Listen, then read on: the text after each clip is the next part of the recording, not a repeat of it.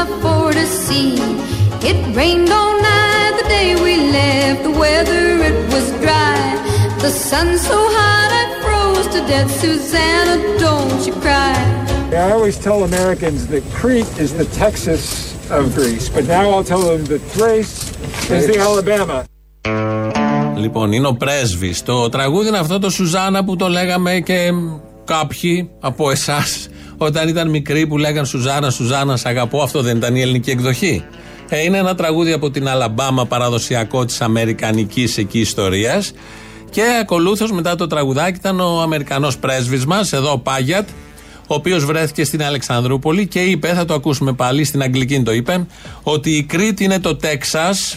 Αν η Κρήτη λέει είναι το Τέξας, ότι οι, Κρήτη, οι Κρητικοί γίνανε Τεξανοί, μοιάζουν σε μερικά, στην προφορά και στην προφορά, ναι. Ε, τότε λέει η Θράκη είναι η Αλαμπάμα. Δίπλα του είναι ο αρχηγός του στρατού, γιατί παραβρέθηκε στην Αλεξανδρούπολη ο Αμερικανός πρέσβης. Είναι ο στρατηγός ο Φλώρος, ο οποίος αφού γέλασε, γιατί είπε αστείο ο πρέσβης, και όταν ο πρέσβης λέει αστείο, όποιος βρίσκεται σε ακτίνα ενός χιλιομέτρου γελάει. Γιατί είπε ο πρέσβης αστείο. Αφού γέλασε και ο αρχηγός του στρατού, ο στρατηγός, ο δικός μας, ο Φλώρος, είπε ότι ε, τότε και η Αλεξανδρούπολη είναι η Σούδα του Βορρά. Με χαρά. Έχουμε τη μία Σούδα κάτω, με ό,τι αυτό σημαίνει και ό,τι θα σημάνει άμα γίνει ένα κακό στην περιοχή. Ε, έχουμε και μία Σούδα πάνω. Ας ακούσουμε λοιπόν το ρεπορτάζ και κανονικά ξανά τον διάλογο. Με τον αρχηγό Γεϊθάν αποκαλύπτει σε διάλογο με τον Αμερικανό πρέσβη ότι η Αλεξανδρούπολη θα γίνει η Σούδα του Βορρά. Of Greece, but now I'll tell them that Thrace is the Alabama. It's been like no. Also, Alexandroupoli is going to be the Suda of the North. Oh, true. Oh, Susanna, don't you cry for me. I come from Alabama with a banjo on my knee. Τέτοια τάξη, τέτοια αλφαβιά. Δεν την έχω δει. Ευχαριστιέστε εμβόλιο. Ναι, ρε παιδί μου, να πούμε. Μακάρι να μην αγχολιαστεί όλος ο κόσμος. Πας και ησυχάσουμε, να πούμε. Και από την αλφαδιά της Σούδας του Βορρά και του, της Αλαμπάμας, πάνω η Θράκη θα γίνει η Αλαμπάμα, και του Τέξας, κάτω στην Κρήτη. Γυρίσαμε στα εμβόλια. Άλλωστε, όσοι θυμόμαστε αυτό το τραγουδάκι, είμαστε σε ηλικία εμβολίου. Και ο Κύρκος εδώ που ακούω, και εγώ είμαι σήμερα. Θα επισκεφτώ το εμβολιαστικό κέντρο για το, την πρώτη δόση του εμβολίου. Αν δεν έρθουμε αύριο, ναι, σήμερα το απόγευμα. Αν δεν έρθουμε αύριο, κάτι θα έχουμε πάθει. Μην ανησυχήσετε, μες στη ζωή είναι όλα. Ε, εδώ ο κύριος που εμβολιάστηκε τα βρίσκει όλα αλφαβιά.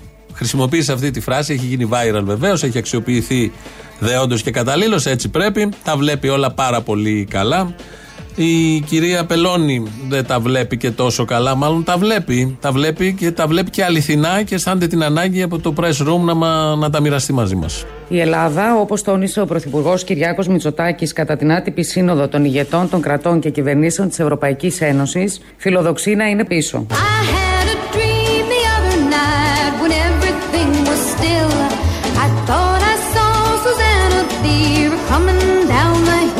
Φιλοδοξεί να είναι πίσω.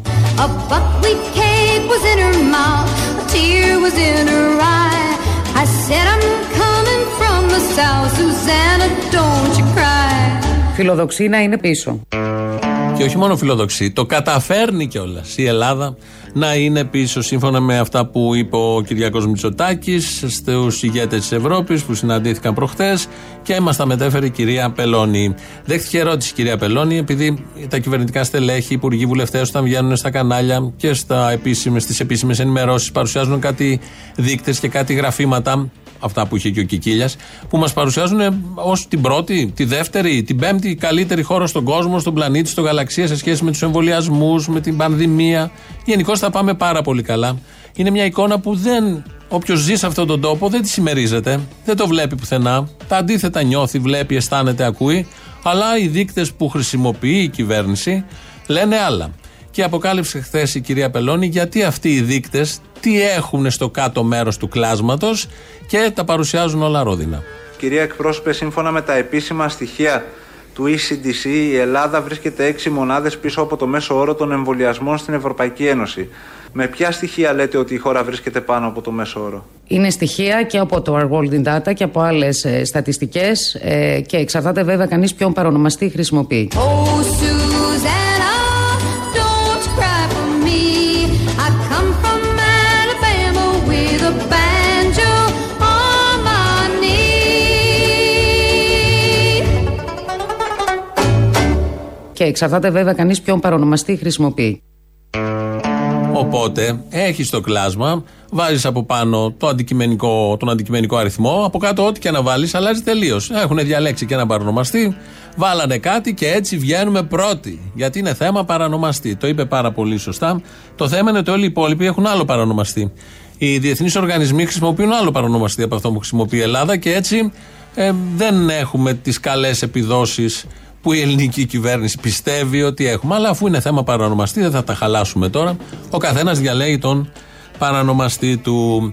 Ήρθε και ο πρωθυπουργός της Σοσιαλιστής. Προ, πρωθυπουργός της Ισπανίας. Έχει σημασία το Σοσιαλιστής, θα καταλάβετε γιατί. Ήρθε στην Ελλάδα επίσκεψη, συναντήθηκε χτες με τον Κυριάκο Μητσοτάκη. Είναι πιο ψηλός από τον Κυριάκο Μητσοτάκη. Φαντάζομαι και το ίδιο αποτελεσματικός. Αν κρίνουμε από τα όσα γίνονται στην Ισπανία, ε, συναντήθηκαν οι δύο ηγέτες και εκεί ο Κυριάκος Μητσοτάκης μίλησε για τις διαφορές και τις διαφορετικές πολιτικές οικογένειες. Κλείνω λέγοντας ότι με τον Πέτρο είναι γνωστό ότι προερχόμαστε από διαφορετικές πολιτικές οικογένειες. Αυτό όμως δεν μας εμποδίζει καθόλου να συναντιόμαστε εκεί όπου τέμνεται ο ρεαλισμός και η κοινωνική φροντίδα. Έλεγα ότι είναι ο δρόμος του κέντρου, του εξυγχρονισμού, της αληθινής πρόοδου. Και ε, λόγια κενά, καινού περιεχομένου. Στην συνέχεια Πέτρος είναι ο Πέτρος, ο, ο Σάντσεθ Πέτρο. Σάντσεθ είναι ο πρωθυπουργός της Ισπανίας και είπε εδώ ο κ. Μητσοτάκης ότι ανήκουν σε διαφορετικές πολιτικές οικογένειες. Στην ίδια οικογένεια ανήκουν. Στην ολόιδια οικογένεια ανήκουν. Ο διαχωρισμός πια δεξιός, σοσιαλιστής, εξυγχρονιστής, συντηρητικός, προοδευτικός στην Ευρώπη, σε αυτή την Ευρώπη δεν υπάρχουν. Αυτοί οι διαχωρισμοί δεν υπάρχουν. Υποστηρίζουν και ο Πέτρο και ο Κυριάκος και όλοι οι υπόλοιποι τα ίδια ακριβώς πράγματα και υπηρετούν τα ίδια ακριβώς συμφέροντα.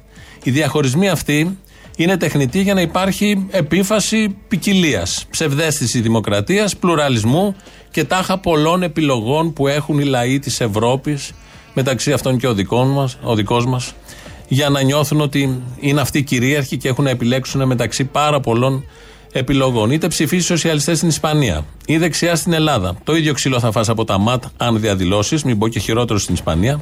Τις ίδιες φοροελαφρύνσεις ή απαλλαγές θα έχει το κεφάλαιο. Την ίδια ελαστικότητα θα έχουν οι εργασιακές σχέσεις των εργαζομένων και εδώ και εκεί. Την ίδια ασυλία και φροντίδα θα έχουν οι τράπεζες και εδώ και εκεί και στις άλλες χώρες. Στα ίδια κρατικά νοσοκομεία θα πεταχτείς και εδώ και στην Ισπανία. Τα ίδια ψίχουλα θα μοιραστούν στους εργάτες από την πίτα που συνεχώς αυξάνεται και εδώ και στην Ισπανία. Τους ίδιους ενοικιαζόμενους εργαζόμενους, ενοικιαζόμενους εργαζόμενους θα βρεις εδώ εκεί και στη Γαλλία και στη Γερμανία και στη Σουηδία και σε άλλες χώρες. Την ίδια ανισότητα θα αντικρίσεις και στις γειτονιές της Βαρκελώνης και στο Περιστέρι και στα Σεπόλια και στο Μπιλμπάο. Την ίδια ανισότητα και τις ίδιες αντιθέσεις θα βρεις εδώ και εκεί. Την ίδια ανάπτυξη, γιατί είναι η δεύτερη τους κουβέντα, τα λέγανε και χθες οι δύο ηγέτες, χτίζουν εκεί και εδώ. Οι ίδιες επενδύσεις έρχονται εκεί και εδώ, με πολλές τυμπανοκρουσίες, πολλά κέρδη για τους επενδυτές, αλλά μόνο βασικούς μισθούς με συνθήκες γαλέρας για τους εργαζόμενους. Και εκεί και εδώ. Ίδια οικογένεια λοιπόν. Δεν υπάρχουν διαφορές, ίδια ένοχη οικογένεια. Την αδικία προσπαθούν να κρύψουν με τις πολλαπλές επιλογές που παρέχουν και τη σαπίλα αυτού του κόσμου που ευσχήμως τον αποκαλούν και ελεύθερο. Και ο Σάντσεθ και ο Μητσοτάκης. Και ο Πέτρο και ο Κυριάκος. Γι' αυτό λοιπόν αυτό που ακούσαμε πριν του Κυριάκου Μητσοτάκη ότι δεν έχουν διαφορές, το μετατρέπουμε ως εξής. Κλείνω λέγοντας ότι με τον Πέτρο είναι γνωστό ότι προερχόμαστε από διαφορετικές πολιτικές οικογένειες. Αυτό όμως δεν μας εμποδίζει καθόλου να συναντιόμαστε στις ακτές της Βαλένθια και της Καταλωνίας.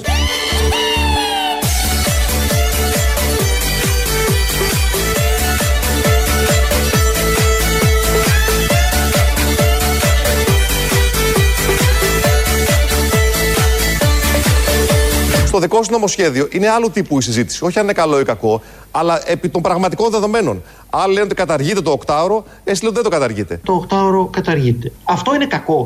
Γιατί είναι κακό. Και εδώ Κάτι που επίσης ισχύει και εκεί και εδώ είναι ο Χατζηδάκης, ο οποίος μιλάει για το οχτάρο. Κακό είναι που καταργείται. Και που το έχουμε, εφαρμόζεται, όχι. Γιατί να μην καταργηθεί λοιπόν, δεν είναι κακό. Λέει ο κύριος Χατζηδάκης και βγαίνει και η Βούλτεψη, γιατί πρέπει να συμβάλλει και αυτή στο δημόσιο διάλογο για το συγκεκριμένο θέμα του οχταώρου και του νομοσχεδίου που έρχεται και το περιμένουμε πάρα πολύ, έτσι, να το καλοδεχτούμε όλοι και να το ζήσουμε μέσα στις δουλειές, στους χώρους δουλειάς. Η κυρία Βούλτεψη λοιπόν αποκαλύπτει ε, πώς η κυβέρνηση και με ποια κριτήρια έδρασε η κυβέρνηση.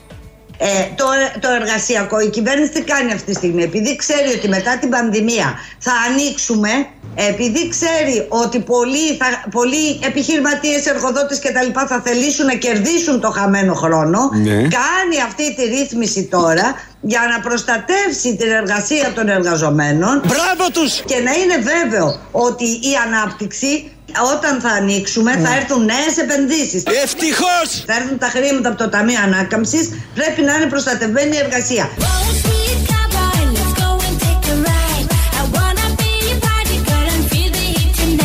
Τι θα γίνει, δηλαδή, θα κάνουμε εδώ πέρα? Θα το κάνουμε American Bar?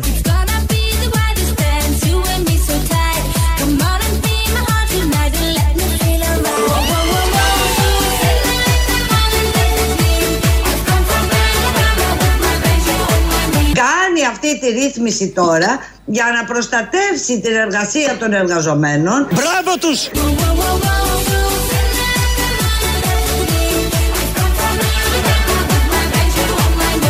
Το οχτάωρο καταργείται. Αυτό είναι κακό. Γιατί είναι κακό?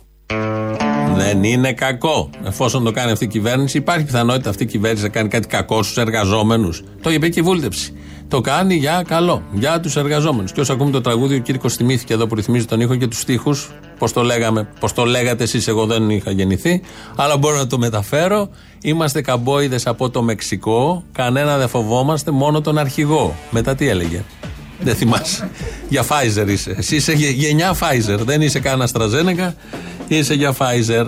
Αφού λοιπόν το νομοσχέδιο είναι καλό για εσάς τους νεότερους του AstraZeneca, ε, θα ακούσουμε τα υπέρ του νομοσχεδίου, όπως ο κύριος Χατζηδάκης τις τελευταίες δέκα με δεκαπέντε μέρες σε διάφορες συνεντεύξεις έχει περιγράψει. Από τις ελιές, τις μανάδες, τους φοιτητές και τις Παρασκευές και τα, τις διακοπές.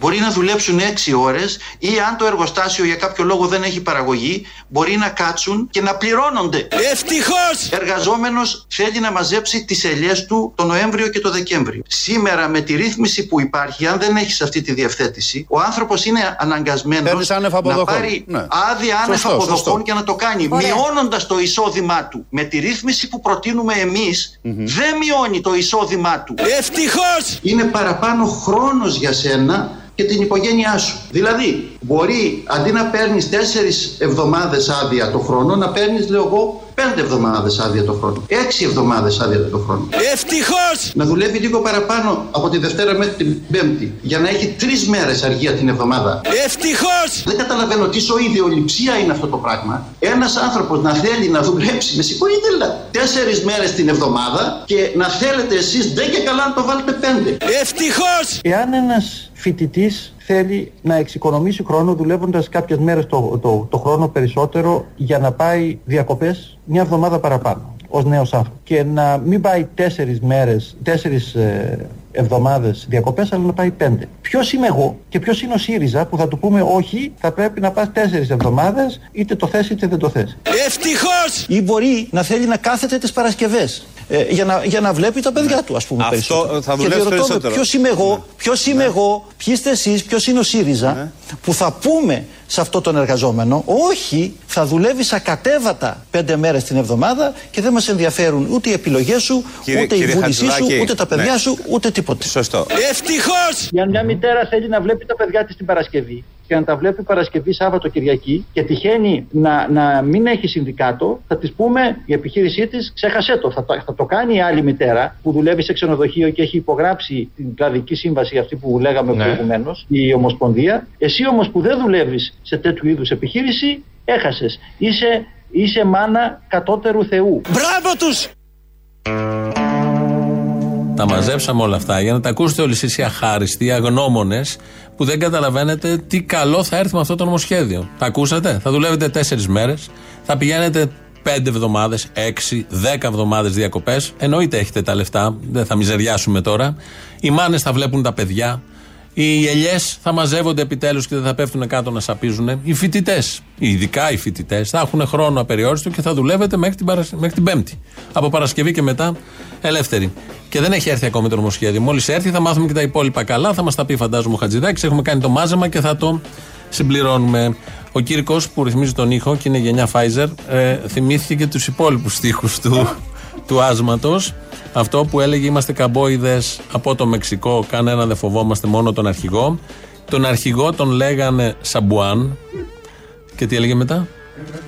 Έβγαζε τα πιστόλια του και μπαμ, μπαμ, μπαμ. Το τελευταίο μπαμ το τονίζετε λίγο να κάνει με κατεληξία με το Σαμπουάν. Στο χολαργό αυτά, όλα αυτά, στα Άνω Χουντέικα. Όπως, όπως είναι η κανονική ονομασία του χολαργού, όπως ήταν κάποτε, γιατί η δημοκρατία κυριαρχεί σε αυτές τις περιοχές. Η κυρία Πελώνη τώρα, μετά από το Σαμπουάν και τα μπαμ, μπαμ, μπαμ, η κυρία Πελώνη μιλάει για την χώρα μας. Σε ό,τι αφορά τη μάχη κατά του κορονοϊού, ο Πρωθυπουργός υπέσκαψε και υπονόμευε την εθνική προσπάθεια, δείχνοντας ότι μύχιος πόθος του ήταν η καταστροφή και πάντως η μη επιτυχία της ε, χώρας.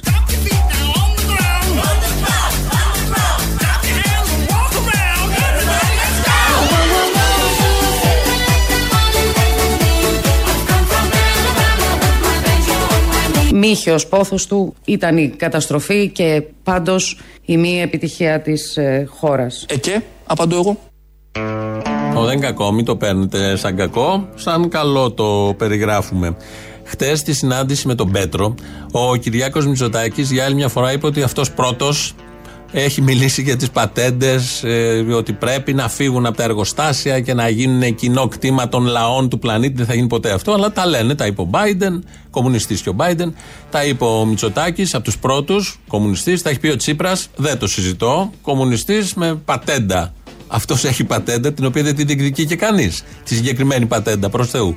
Οπότε, αφού λοιπόν ο Μητσοτάκης για άλλη μια φορά μαζί με όλους τους υπόλοιπους λένε ότι αυτός πρώτος ή από τους πρώτους έχει θέσει θέμα ε, των πατεντών, των φαρμάκων, των, όχι των φαρμάκων, των εμβολίων, για τα φάρμακα δεν θέτει θέμα κανείς γιατί θα έρθουν τα φάρμακα, οπότε πρέπει η Pfizer και άλλες εταιρείες να οικονομήσουν, οικονομήσουν και από εκεί. Ε, θυμόμαστε όλοι τι είχε πει στη Βουλή, να θυμηθούμε τον κομμουνιστή ηγέτη Κυριάκο Μητσοτάκη πώς είχε μιλήσει τότε για το συγκεκριμένο θέμα. Να κρατικοποιηθεί η Pfizer και η AstraZeneca με ένα νόμο και με ένα άρθρο. Διότι είναι επιβεβλημένο σε αυτές τις κρίσιμες στιγμές ο πολίτης πάνω απ' όλα να έχει τα εμβολιόδεντρα.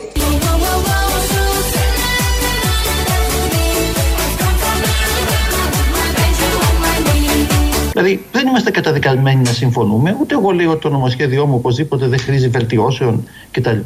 Αλλά δεν μπορεί να γίνεται αυτή η συζήτηση. Άρα τι λέει λοιπόν? Ή να, ή να λένε διάφοροι άλλοι, ξέρω εγώ, ότι οι συλλογικές συμβάσεις θα καταργηθούν. Το νομοσχέδιο δεν λέει κάτι για τις συλλογικές συμβάσεις. Τι αναφέρει λοιπόν αυτό το νομοσχέδιο? Ξέρω κι εγώ.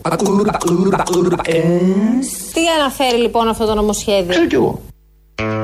Δεν είναι μοντάζ. Έτσι το είπε ακριβώς.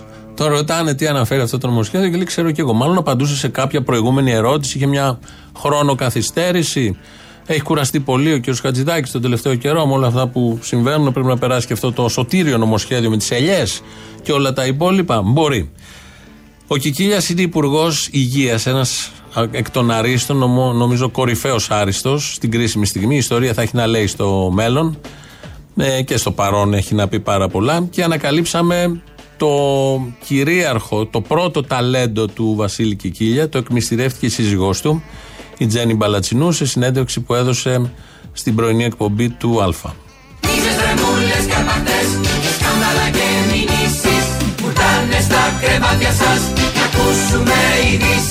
Κοιμάται το μωράκι το βράδυ. Κοιμάται, δόξα τω Θεώ, να χτυπήσω και ξύλο με το ματιάσουμε. Από τότε που σταμάτησε το θυλασμό έχουμε μπει σε πολύ ωραίο πρόγραμμα. Ο κύριος Κικίλιας βοηθάει. Βοηθάει, είναι εξαιρετικός στην αλλαγή πάνας. Αλήθεια. Πολύ, πολύ, πολύ. Έκτακτη είδηση ήταν αυτό, γιατί θέλατε όλοι να ενημερωθείτε. Αν ο Κικίλιας μπορεί, έχει την ικανότητα, την αντίληψη και την ενσυναίσθηση να αλλάξει πάνα. Λοιπόν, μπορεί. Το λέει Μπαλατσινού, δεν το έχουμε δει, δεν υπάρχει βίντεο. Είμαι σίγουρος ότι έχουν γυρίσει και βίντεο και κάποια στιγμή στην προεκλογική εκστρατεία αυτά θα λανσαριστεί και το σχετικό βίντεο με το μοσαϊκό το απαραίτητο που θα χρειάζεται σε κάποιες εικόνες. Φαντάζομαι, χωρίς να ξέρω κιόλας, δεν μπορώ να προδικάσω την επικοινωνιακή άριστη τακτική.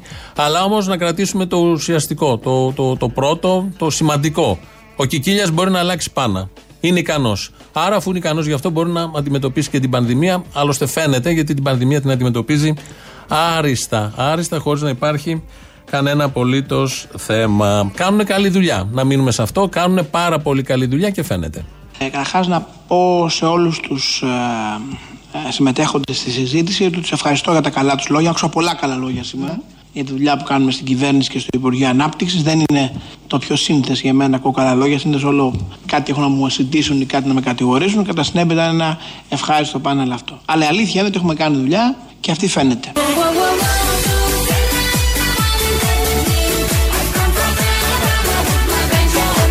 Αλλά η αλήθεια είναι ότι έχουμε κάνει δουλειά και αυτή φαίνεται. Μπράβο τους!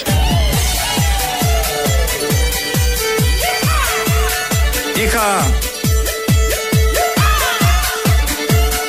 Είχα!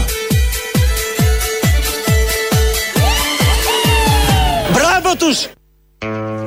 Μπράβο τους λοιπόν, είναι ο Άδωνης Γεωργιάδης σήμερα το πρωί από το συμπόσιο των Δελφών, γίνεται στο Ζάπιο, και μίλησε εκεί και είπε ο ίδιος μόνος του για τη δουλειά που κάνει ο ίδιος μόνος του και για τη δουλειά που κάνει η κυβέρνηση. Μιλάνε οι ίδιοι και οι δημοσιογράφοι τους για τη δουλειά που κάνουν αυτοί και βάζουν άριστα. Οι ίδιοι, στους εαυτούς τους. Και τολμούν και βγαίνουν και το λένε όλο αυτό. Να κάνουμε καλή δουλειά και φαίνεται. Υπάρχει κάποιος που διαφωνεί, που δεν έχει δει την καλή δουλειά. Ε, οπότε είναι περιττή η διαβεβαίωση του Άδωνη, αφού τη βλέπουμε όλη την καλή δουλειά σε όλους τους τομείς. Τελείως όλα αυτά. Αλλάζουμε, φεύγουμε από την Ελλάδα, πάμε πιο κάτω και δεξιά, όπως κοιτάμε το χάρτη. Ε, Παλαιστίνη, Ισραήλ, βλέπετε από χτες, προχτές, εδώ και μέρες, ε, έρχονται βίντεο. Είχαμε καιρό να τα δούμε, με σκοτωμένα παιδιά, με βομβαρδισμένες περιοχές, με έξαλλους να πανηγυρίζουν είτε από την από εδώ πλευρά είτε από την από εκεί πλευρά. Η νύχτα που πέρασε ήταν τραγική, όπως αναφέρουν και τα διεθνή πρακτορία. Ο απολογισμός των νεκρών από βομβαρδισμούς του Ισραήλ έφτασε τους είκοσι τέσσερις, ανάμεσά τους εννέα παιδιά. Μάλιστα, επτά από τους νεκρούς ανήκουν στην ίδια οικογένεια Αράβων, Παλαιστινίων, η οποία ξεκληρίστηκε μέσα σε ελάχιστα δευτερόλεπτα αφού δεν βρήκε κατάλληλο τρόπο να προστατευτεί.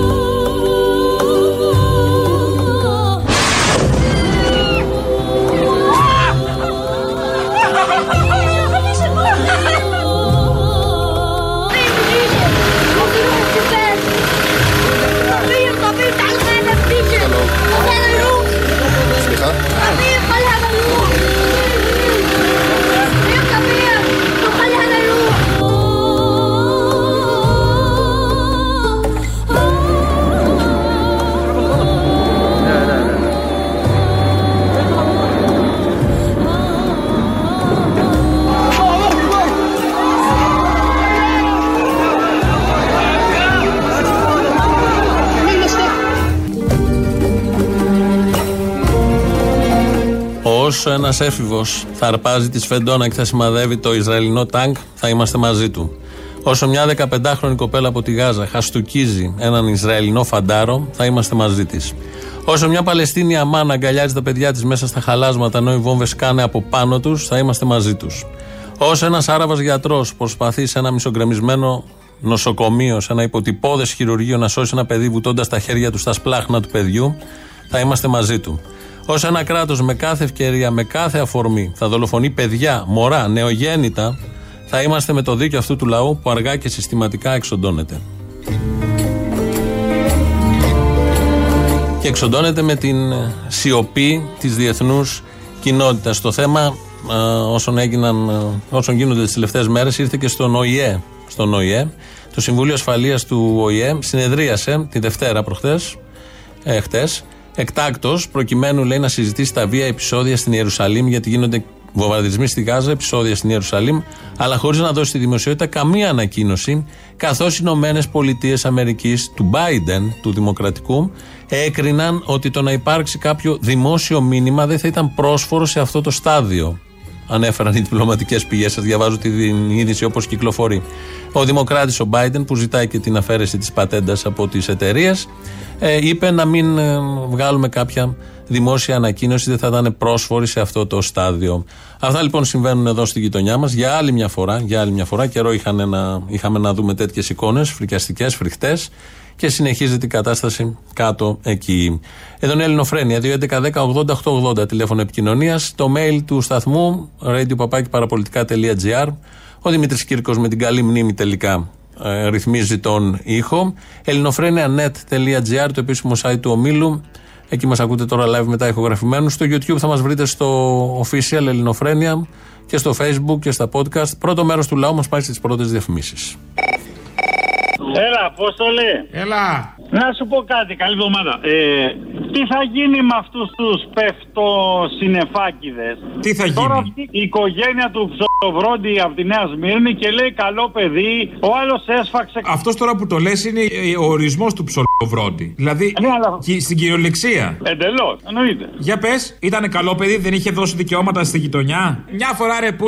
μου ένας να έχει δώσει δικαιώματα, να βγουν οι γονείς, οι γείτονες και να πούνε είχε δώσει δικαιώματα στη γειτονιά. Ορίστε. Ε, ένας να πει ότι είχε δώσει ναι. δικαιώματα, το περιμέναμε προς τη μη στιγμή που θα βγάλει την τσαπού έξω. Ας ζητήσουν μια συγγνώμη, ρε παιδί μου, δεν πειράζει, μια συγγνώμη. Δεν υπάρχει συγγνώμη. Δηλαδή, άμα ζητήσουν συγγνώμη, ότι τι, συγγνώμη, συγγνώμη που σας τον ακούμπησε λίγο ο γιος μου, συγγνώμη που σας τον έκανε live. Όχι, όχι, όχι, εννοώ ότι. Α, εντάξει, άμα, άμα είναι συγγνώμη, τέλος, τέλος, δεν τον είδαμε κάτω τσαπού. Πρέπει να τιμωρηθεί, αλλά ζητάμε συγγνώμη. Αυτό είναι το σωστό. Δηλαδή, ας ζητήσουν και μια συγγνώμη. Μάλιστα. Εγώ νομίζω ότι όλα τα κανάλια που βγαίνουν και λένε ότι ήταν καλό παιδί και τέτοια, όλοι αυτοί τα παίρνουν. Να πούμε, για να δημιουργείται ντόρος. Γιατί έτσι γίνεται φασαρία. Ε? Μάλιστα. Τι? Το βρήκες εσύ, το βρήκες. Κάμερα σε μένα, κάμερα είκοσι τρία δέκα δέκα. Γεια σας, ο Αποστόλης. Ναι, ναι. Γεια σας, Αποστόλη. Καλώς ήρθατε. Από πού? Ε, α, την εκπομπή. Πάλι είμαστε. Πού ήτανε, πού ήμασταν? Πού ήσασταν, μη είπατε, από τα παραπολιτικά δεκαπέντε μέρες. Α, η μωρή, έχουμε γυρίσει. Εσύ τώρα το πήρες χαμπάρι? Πότε καλέ γυρίσατε? Σήμερα, εσύ θεωρείς ότι γυρίσαμε? Ναι. Από την προηγούμενη Τετάρτη εδώ είμαστε. Α, εγώ έτσι άκουσα ότι κάνετε διακοπές και έτσι είδατε μετά με τα σχολεία. Δεν κάναμε διακοπές, κάναμε ε, διαλογισμό. Α, δεν μπράβο, ωραία, ωραία. Λοιπόν, καλώς ήρθατε, γεροί, δυνατοί και πάντα να μας, να μας φωτίζετε. Άντε, γεια χαρά. Yeah, yeah. Τώρα με τον νόμο που είπαν ότι μπορούμε να δουλεύουμε χωρίς χρήματα και το οκτάωρο να το κάνουν δεκάωρο. Δεν είναι έτσι εγώ... ακριβώς χωρίς χρήματα, αλλά τέλος πάντων όχι ότι χρειάζονται κιόλας. Για πες. Ναι, ρε παιδί μου, αλλά επειδή το κερδίζουμε σε εμπειρία, εγώ δύο φορές από την Πάτρα, μπορώ να έρχομαι σε εσάς να δουλεύω έτσι για την εμπειρία. Α. Να σας αφήσω τα στοιχεία μου. Α, έτοιμο θύμα. Μ' αρέσετε, μ' αρέσετε γιατί πιάνετε το νόημα του Υπουργού. Ποιος είμαι εγώ και ποιοι είστε εσείς που θα το απαγορεύσουμε αυτό το πράγμα? Ε, βέβαια, βέβαια, βέβαια.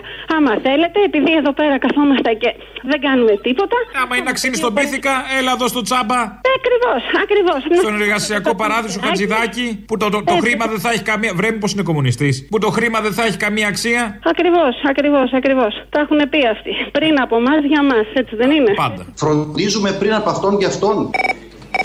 Γιατί είστε χαοτικά κουνούμαλα, ας πούμε, και, και κάτι... Δεν μπορούμε να είμαστε κάτι άλλο, γι' αυτό. Κουνούμαλα! Μα τώρα κατηγορείς την κυβέρνηση, δηλαδή πόσο προπαγάνδα πρέπει να κάνεις για ότι κατηγορείς το οκτάωρο? Ποιο οκτάωρο, αφού σου λέει ο Χατζηδάκης, φίλε, δεν είναι το οκτάωρο, για απλά δεν καταργείται. Αλλά το παίρνεις εσύ τη μέρα σου, να πούμε, και την πλάτη σου όπως γουστάρεις.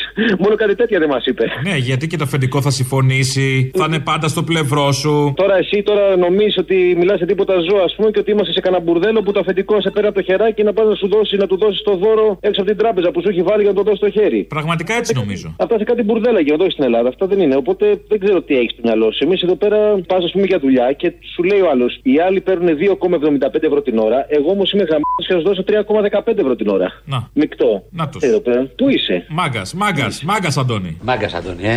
Μάγκας. Με κάτι αρχίδια να. Και ένα τελευταίο και άσχετο βέβαια λίγο, αλλά πάντα σχετικό με ό,τι κάνουμε. Αυτοί που λένε τώρα και κάτι, κάτι, κάτι ανούσια πάλι σχόλια, ότι μας έκλεισε με τριακόσια κρούσματα και μας ανοίγει με τρεις χιλιάδες και κάτι τέτοια. Και δεν καταλαβαίνω, η λύση είναι και αυτή. Δηλαδή, τι θέλετε ακριβώς, παιδιά. Έχει πάει δεκαπέντε Μαΐου. Συγγνώμη, έχουμε τουρισμό που θα αφήσουν χρήμα οι τουρίστες. Hello!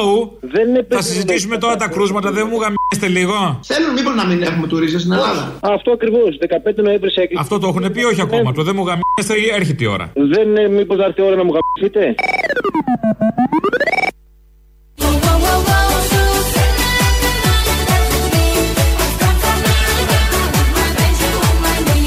Το οκτάωρο καταργείται. Αυτό είναι κακό. Γιατί είναι κακό. Τίποτα δεν είναι κακό. Μην ρωτάει καν. Να του πει όποιος τον δει. Ειδήσεις τώρα από την ελληνική αστυνομία.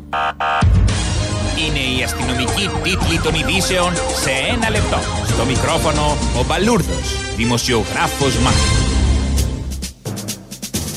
Σε απεργία πείνας κατεβαίνει η γνωστή τραγουδίστρια Πίτσα Παπαδοπούλου μετά την ανακοίνωση διακοπής της εκπομπής «Την υγειά μας βρε παιδιά». Η γνωστή τραγουδίστρια, τακτική θαμώνας της εκπομπής σχεδόν κάθε εβδομάδα, θέλει με αυτόν τον τρόπο να διαμαρτυρηθεί για το κόψιμο της εκπομπής. Μαζί της θα ξεκινήσουν απεργία πείνας ο Πέτρος Ήμβριος, ο Δημήτρης Μπάσης και δέκα χορεύτριες που προσπαθούσαν να χορέψουν κάθε Σάββατο ασυνάρτητους χορούς, φορώντας δωδεκάποντα αλλά με φορέματα με ξόβιζο μπούστο.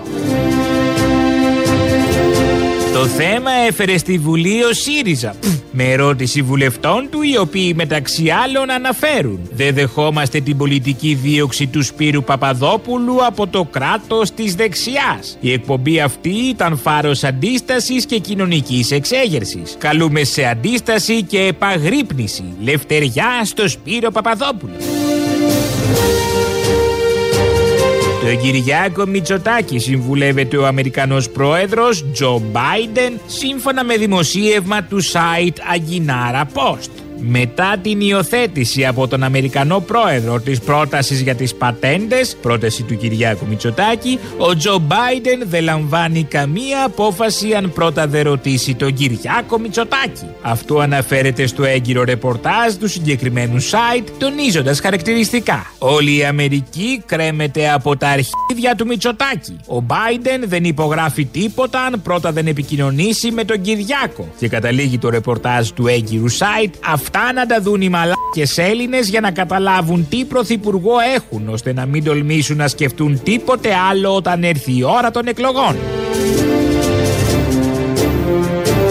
Όσοι έχουν κάνει την πρώτη δόση του εμβολίου AstraZeneca και δεν βρίσκουν τη δεύτερη του ίδιου εμβολίου λόγω της εμπλοκής στη διάθεσή του από την Ευρωπαϊκή Ένωση, θα μπορούν να κάνουν όποιο εμβόλιο να είναι. Της ηλαράς, του κοκκίτη, των μαγουλάδων, της λύσας, το αντιτετανικό, της χολέρας ή όποιο άλλο βρουν στην αγορά. Αυτό δήλωσε ο Υπουργός Προστασίας του Πολίτη Νίκος Χαρδαλιάς, ο οποίος διαβεβαίωσε τους πολίτες ότι η υγεία τους δεν κινδυνεύει. Αιωνία η μνήμη. Καιρός. Έθριος ο καιρός σήμερα με χαμηλούς ανέμους, ιδανικός καιρός να κάψετε τα διδακτορικά σας, να μην σας πουν τεμπέληδες οι διορισμένοι άριστοι.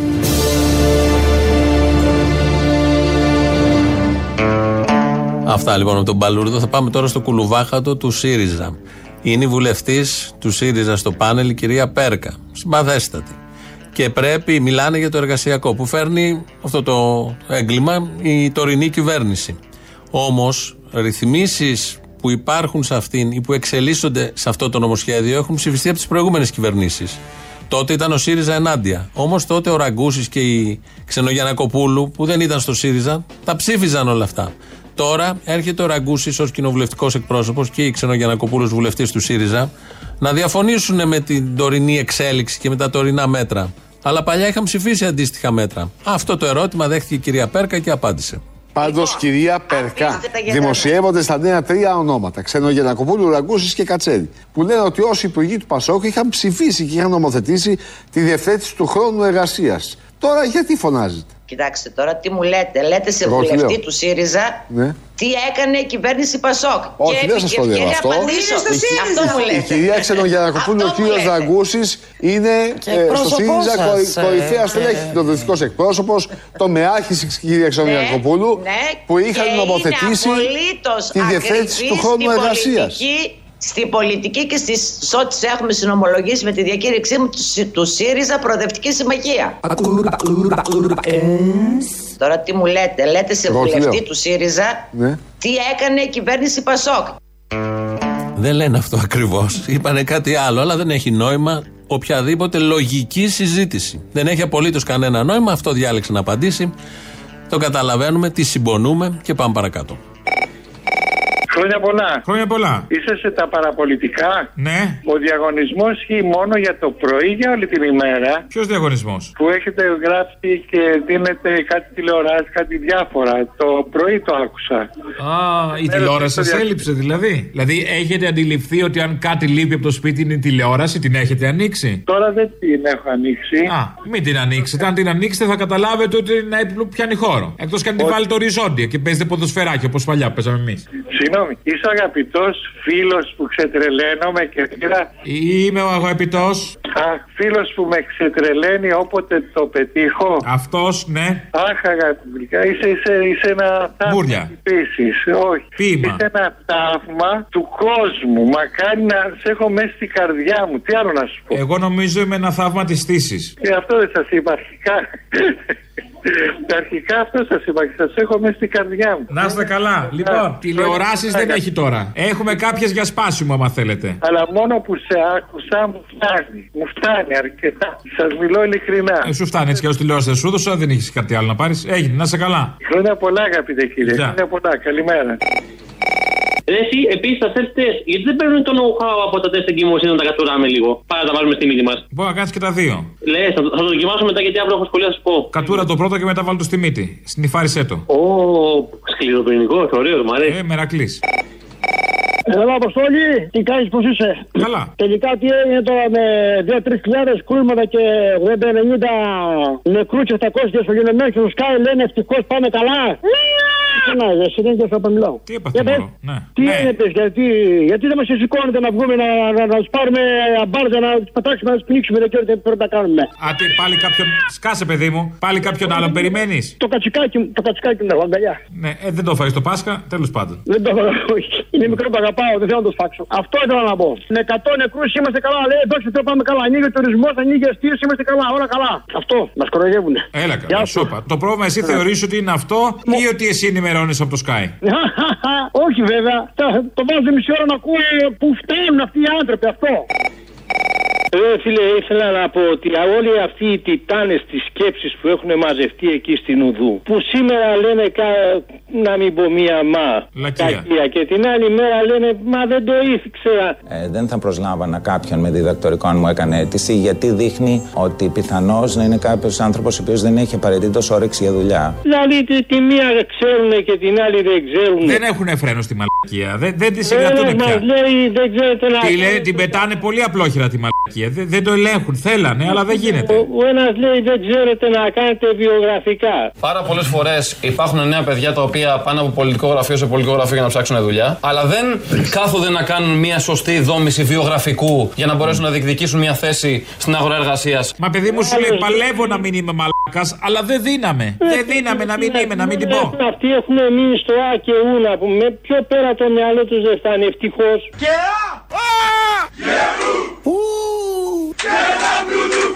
Και ευτυχώς που δεν κάνει και ανακοινώσεις ο Ψαριανός να πούμε. Κανένας δεν έχει πει τον πρωθυπουργό μαλάκα. Αυτό δεν είναι ευτυχώς, το είναι δυστυχώς, είναι μεγάλο κρίμα. Το άτομο ρε μου έχει λείψει να πούμε. Μην αγώνεσαι, είναι στο γραφείο του αντιπροέδρου της κυβέρνησης συμπεγραμμένο. Τιτάνες σκέψεις ρε παιδί μου, θα μας οδηγήσουν. Αυτό μου θυμίζει το τραγούδι του Κωνσταντίνου που λέει ευτυχώς που υπάρχουν τιτάνες. Ευτυχώς που η πατρίς δικαιώνεται σε ταβέρνες, πλατείες και αλάνες. Ευτυχώς που δεν χάθηκε ο έρωτας. Ευτυχώς που υπάρχουν τιτάνες, αυτό ακριβώς. Έτσι. Ναι. Είναι μεγάλες τιτάνες που λέμε. Ευτυχώς που η πατρίς δικαιώνεται σε ταβέρνες, πλατείες και αλάνες.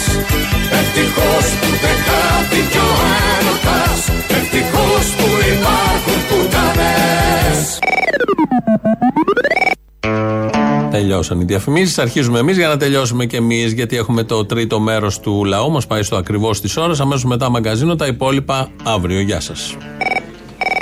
Καλησπέρα, Αποστολή. Καλησπέρα. Είμαι μαθητής του Εσπερινού Λυκείου. Πήρα για αρχή να σας ευχαριστήσω που αναδημοσιεύσατε το βιντεάκι μας. Ε, με την ενιαία ελάχιστη βάση εισαγωγής, οι μαθητές των Εσπερινών Λυκείων δυσκολεύονται πάρα πολύ να περάσουν στο πανεπιστήμιο. Μας αναγκάζει να ανταγωνιστούμε τους μαθητές των ημερησίων Λυκείων. Κάτι το οποίο είναι μια κατάφορη αδικία για εμάς. Δεν μπορούμε να τους ανταγωνιστούμε, γιατί αυτοί όλοι τους είναι προσανατολισμένοι στις πανελλήνιες εξετάσεις, ενώ οι μαθητές των Εσπερινών Λυκείων είναι άνθρωποι εργαζόμενοι, γονείς. Ε, γι' αυτό φροντίζουν. Ο Χατζηδάκης να έχετε παραπάνω μέρες ελεύθερες. Συντονίζονται τα υπουργεία για σας. Ναι, ακόμα δεν το έχει συντονίσει, από τον χρόνο δηλαδή. Ναι, ναι, να είσαι σίγουρος, του χρόνου ειδικά να περιμένεις. Ε, απλώς πήρα βασικά να ευχαριστήσω και να ενημερώσω ότι την Τετάρτη προχωράνε τα Εσπερινά σε μια πανελλαδική κινητοποίηση. Στην Αθήνα συγκεκριμένα στις έξι και μισή ώρα θα κάνουν παράσταση διαμαρτυρίας έξω από το Υπουργείο Παιδείας. Ορίστε που λέτε ότι δεν γίνονται παραστάσεις. Ε, τα ανοίγει τώρα γι' αυτό. Γι' αυτό. Είναι περίοδος. Λόγω του τουρισμού τα ανοίξει όλα. Και καλούμε όποιον συμμερίζεται το αίτημά μας, όποιον είναι δίπλα στα Εσπερινά, να έρθει μαζί μας και να μας συμπερασταθεί στον αγώνα που δίνουμε. Αν και είναι δύσκολος, γιατί και Ραμαίος δεν μας ακούει. Ζητάμε εδώ και. Δεν μπορεί, μωρέ. Θέλει να ακούσει, θέλει να ακούσει, αλλά δεν έχει χρόνο. Είναι στην εκκλησία όλη την ώρα. Εδώ και δύο μήνες ζητάμε ραντεβού. Μα... Το μόνο που κάνει είναι να μας αποφεύγει, να μας ακυρώνει τα ραντεβού. Μόνο κοροϊδία. Μόνο κοροϊδία έχουμε εισπράξει από το Υπουργείο Παιδείας. Τίποτα άλλο. Δεν έχεις ασχοληθεί και με άλλα υπουργεία γι' αυτό. Ε, δεν χρειάστηκε μέχρι στιγμής. Γι' αυτό, είδες. Δε, δηλαδή δεν φταίει το Υπουργείο Παιδείας μόνο. Αν ασχοληθείς και με το πολιτισμό, ίδια συμπεριφορά θα βρεις. Με το εργασίας επίσης. Μην το παίρνεις προσωπικά. Εκεί θέλω να καταλήξω. Ναι, το καταλαβαίνω. Δεν είναι προσωπικό το θέμα. Ναι. Είναι όλοι μαλακοί. Δηλαδή. Ξεκάθαρα κοινωνικό και θέλουν να καταστρέψουν τη σημερινή εκπαίδευση. Γι' αυτό καλούμε Τετάρτη δώδεκα του Μάη μεθαύριο έξι και μισή ώρα από το Υπουργείο Παιδείας. Έλα ρε κομπλεξικέ, γιατί αφισβητείς έναν Αρβανίτη ότι ο Τσίπρας είναι σημείο αναφοράς στην Ευρώπη, δεν είναι σημείο αναφοράς. Ο Αλέξης Τσίπρας είναι σημείο αναφοράς σε όλη την Ευρώπη και σε όλο τον κόσμο. Ναι, κακής αναφοράς που λέμε, δηλαδή ε, σπαμ. Είναι αναφορά όπως λέμε τα σπαμ, θα σε κάνω αναφορά. Λοιπόν, είναι ο Ζάλικ Μελανσόν έβγαινε και έλεγε ότι εγώ είμαι πραγματικός αριστερός, δεν θα πουλήσω τους Γάλλους όπως πουλήσε ο Τσίπρας τους Έλληνες. Ο Μελανσόν ε, το έλεγε αυτό.